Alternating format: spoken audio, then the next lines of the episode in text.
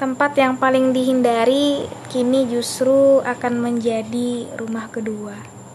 Butuh bertahun-tahun menumbuhkan rasa percaya diri untuk bisa datang. Setelah perjalanan panjang, akhirnya aku kembali pulang untuk mengabdi. Semoga ini akan menjadi tempat pelabuhan terakhirku.